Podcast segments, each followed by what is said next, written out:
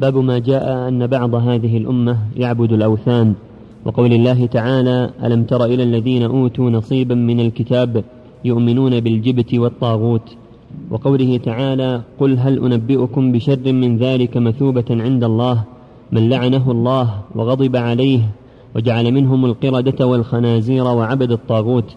وقوله تعالى قال الذين غلبوا على أمرهم لنتخذن عليهم مسجدا.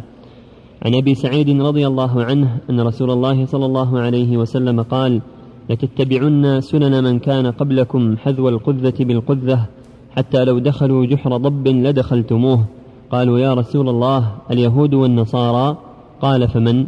أخرجاه. ولمسلم عن ثوبان رضي الله عنه أن رسول الله صلى الله عليه وسلم قال إن الله زوى لي الأرض فرأيت مشارقها ومغاربها وإن أمتي سيبلغ ملكها ما زوي لي منها وأعطيت الكنزين الأحمر والأبيض وإني سألت ربي لأمتي ألا يهلكها بسنة عامة وألا يسلط عليهم عدوا من سوى أنفسهم فيستبيح بيضتهم. وإن ربي قال يا محمد إني قد قضيت قضاء فإنه لا يرد وإني أعطيتك لأمتك ألا أهلكهم بسنة عامة وألا أسلط عليهم عدوا من سوى أنفسهم. فيستبيح بيضتهم ولو اجتمع عليهم بأقطارها أو قال من بين أقطارها حتى يكون بعضهم يهلك بعضا ويسبي بعضهم بعضا.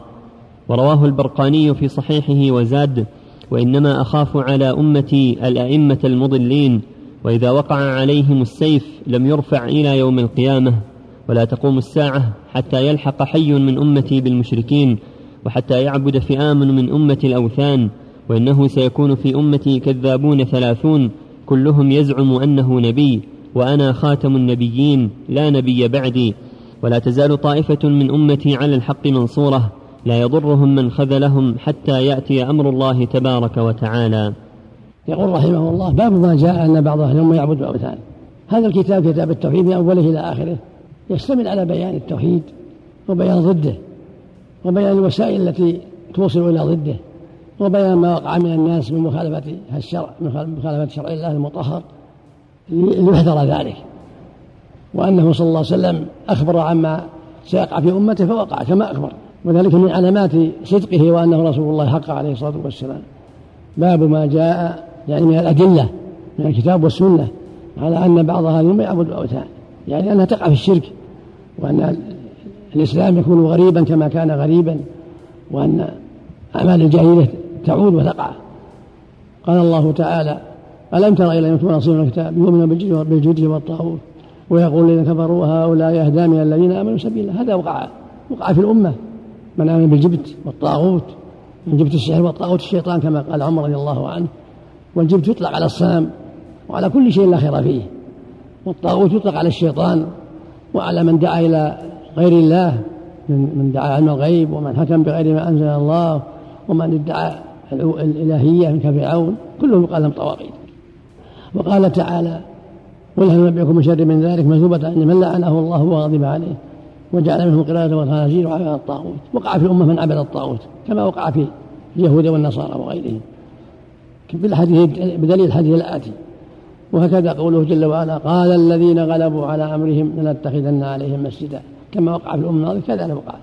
اتخذوا مساجد على القبور وعظموها. واستغاثوا بأهلها ونذروا لأهلها كما وقع في اليهود والنصارى. والدليل على قوله صلى الله عليه وسلم لتتبعن سنة من كان قبلكم. حذف القدة بالقدة قدة سهم بالقدة حتى لو دخلوا جحر ضب لدخلتم مبالغة. لأنكم تتابعونهم في القليل والكثير كما قد وقع. إلا من رحم الله إلا من عصم الله من الأمة وهم الطائفة المنصورة. قالوا يا رسول اليهود والنصارى في رواية فارس والروم قال فمن؟ يعني ما من الناس إلا أولئك؟ تتبعهم فارس والروم واليهود. هذا وقع كله في الأمة. بنوا على قبور المساجد واتخذوا عليها القباب ودعوها من دون الله وعظموا الأشخاص وعبدوهم من دون الله إلا من رحم الله إلا من سلم الله وهم الطائفة المنصورة. وهكذا حديث ثوبان فيما مسلم إن الله يقول صلى الله إن الله زوال الأرض فرأيت مشارقها ومغاربها وإن أمتي سيبلغ ملكها ما زوي منها. هذا مصداق النبوة وقع ما وقع اتسع الملك غربا وشرقا وإن أمتي سيبلغ ملكها ما زوي منها فالذي أخبر به صلى الله عليه وسلم وقع.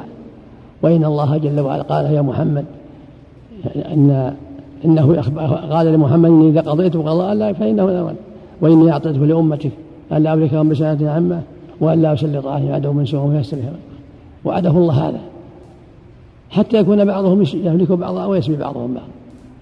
أما ما داموا مجتمعين على الحق متعاونين على الحق فإن الله ينصرهم ويعينهم كما قال سبحانه وكان حقا على نصر المؤمنين. يا أيها الذين آمنوا إن تنصروا الله ينصركم. ولقد سبقت كلمتنا لعبادنا المرسلين إنهم لهم المنصورون وإن جندنا لهم الغالبون. ما داموا متمسكين بالحق متعاونين عليه ثابتين عليه فإن الله ينصرهم. فإذا تخلفوا وتخاذلوا سلط عليهم عدوهم. ولهذا قال حتى يكون بعضهم يملك بعضا ويسبي بعضهم بعضا يعني إذا اختلفوا وتنازعوا طمع فيهم الأعداء وسلط عليهم الأعداء كما قد وقع.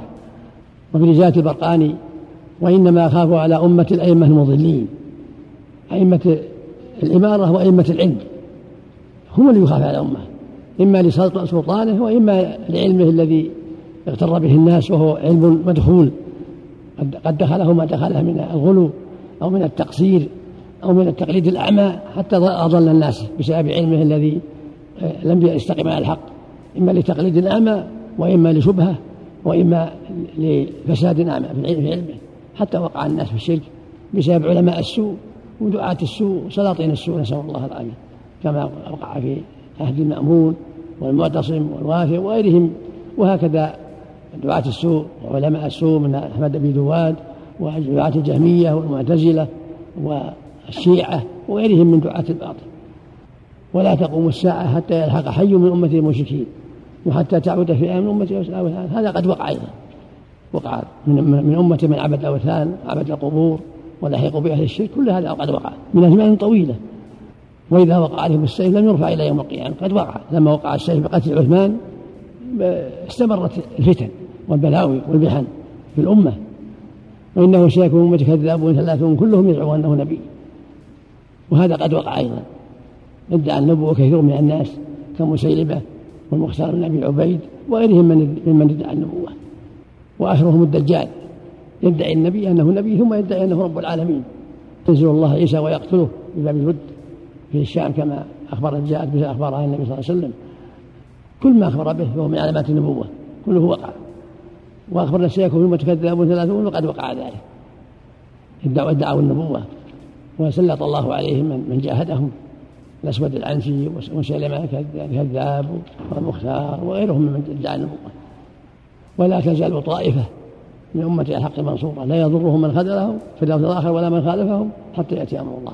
وهذا واقع بحمد الله. هذه بشارة أن الحق لا يزال في الأمة. عليه طائفة منصورة حتى تقوم الساعة.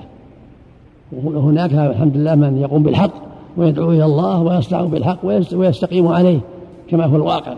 وكما قام به المؤلف رحمه الله في النصف الثاني من القرن الثاني عشر في هذه الجزيرة وصدع بالحق ودعا إليه ودعا إلى هدم الأوثان وإزهاق أسباب الشرك حتى دخل الناس في دين الله أفواجا واستقامت هذه الجزيرة على التوحيد والإيمان ثم انتشر ذلك في بلدان كثيرة.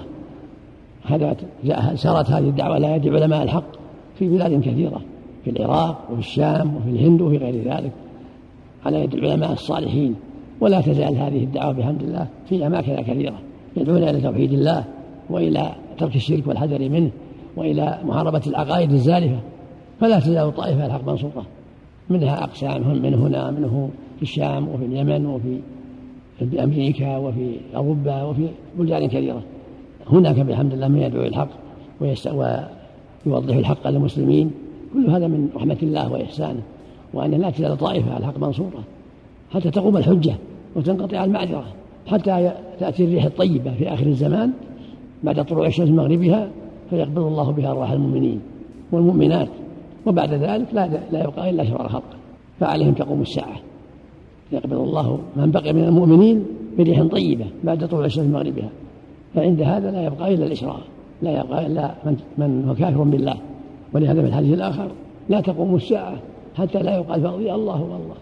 وفي الأرض حتى لا يقال في الأرض لا إله إلا الله. يعني لا تقوم إلا على الأشرار على الكفرة. ليس عندهم ليس فيه مؤمن ولا واحد. نسأل الله السلامة والعافية. ولا حول ولا قوة إلا بالله. صلى الله وسلم نعم.